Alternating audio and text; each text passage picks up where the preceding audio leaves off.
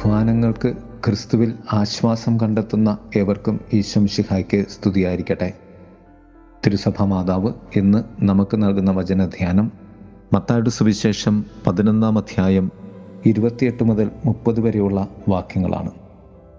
അധ്വാനിക്കുന്നവരും ഭാരം വഹിക്കുന്നവരുമായ നിങ്ങളെല്ലാവരും എന്റെ അടുക്കൽ വരുവിൻ ഞാൻ നിങ്ങളെ ആശ്വസിപ്പിക്കാം.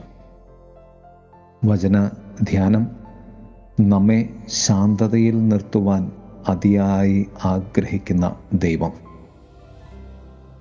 യേശുനാഥൻ ലോകത്തിലേക്ക് കടന്നു വന്നത് സമാധാനം സ്ഥാപിക്കാനാണ്. മനുഷ്യരുടെ സമാധാനമല്ല ദൈവത്തിന്റെ സമാധാനം നൽകുവാൻ.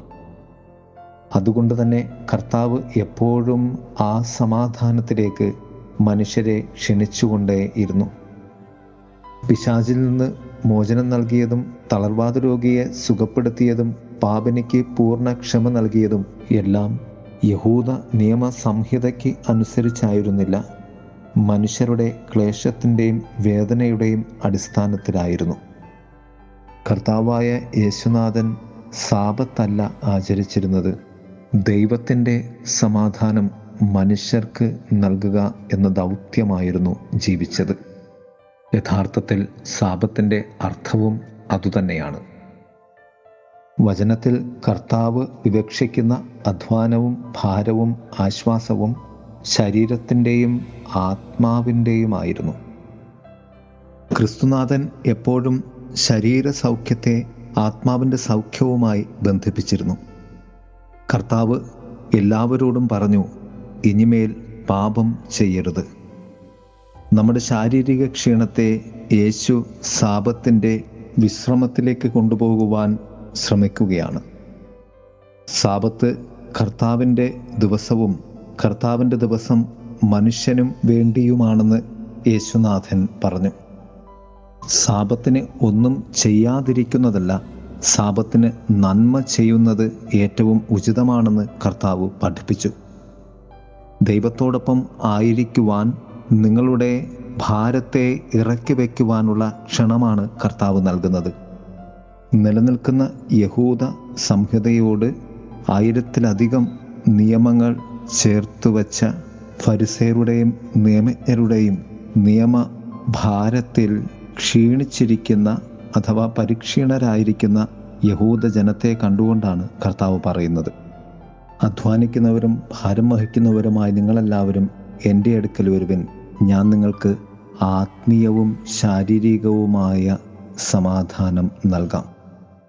കാരണം എന്റെ മുഖം വഹിക്കുവാൻ എളുപ്പമുള്ളതും ഭാരം ലഘുവുമാണ്. ഒരു തരത്തിൽ കർത്താവ് ഒരു ക്ഷണം നൽകുകയാണ് ചെയ്യുന്നത്.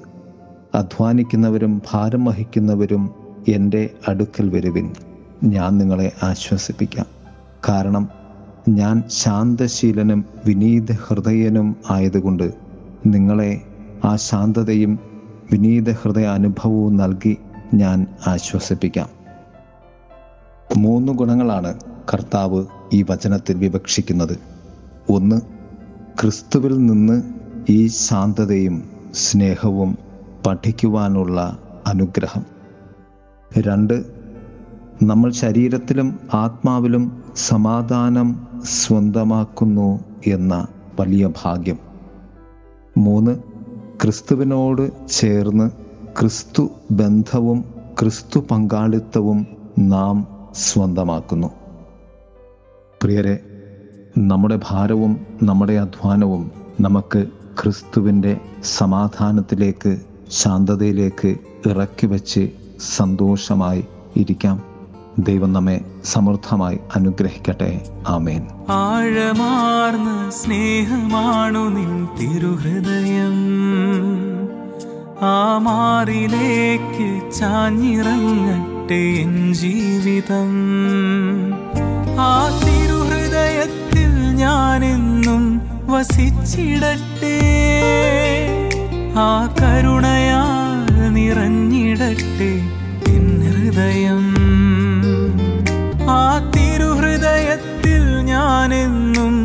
വസിച്ചിടട്ടെ ആ കരുണയാൽ നിറഞ്ഞിടട്ടെ എൻ ഹൃദയം. ആഴമാർന്ന സ്നേഹമാണു നിൻ തിരുഹൃദയം.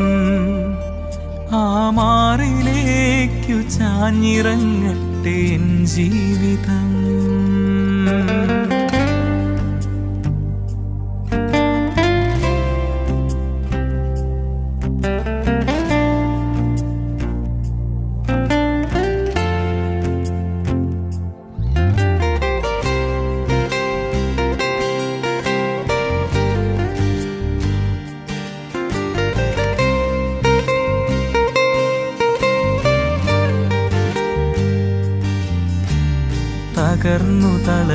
തളരുമ്പോൾ നെഞ്ചിലായിടം നൽകും തകരും നേരങ്ങളിൽ. തഴുകിത്തലോടാൻ വരും തകർന്നു തളരുമ്പോൾ. നെഞ്ചിലായിടം നൽകും തകരും നേരങ്ങളിൽ. തഴുകിത്തലോടാൻ വരും ഹൃദയം മുഴുവൻ സ്നേഹമേ. സ്നേഹത്തിന്റെ നിറകുടമേ ഹൃദയം മുഴുവൻ ആർദ്രമേ അലിയും മാതൃഭാവമേ.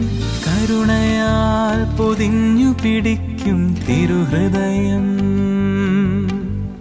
കരുണയാൽ പൊതിഞ്ഞു പിടിക്കും തിരുഹൃദയം. ആഴമാർന്ന സ്നേഹമാണു നിൻ തിരുഹൃദയം. ആ മാറിലേക്ക് ചാഞ്ഞിറങ്ങട്ടെ എൻ ജീവിതം.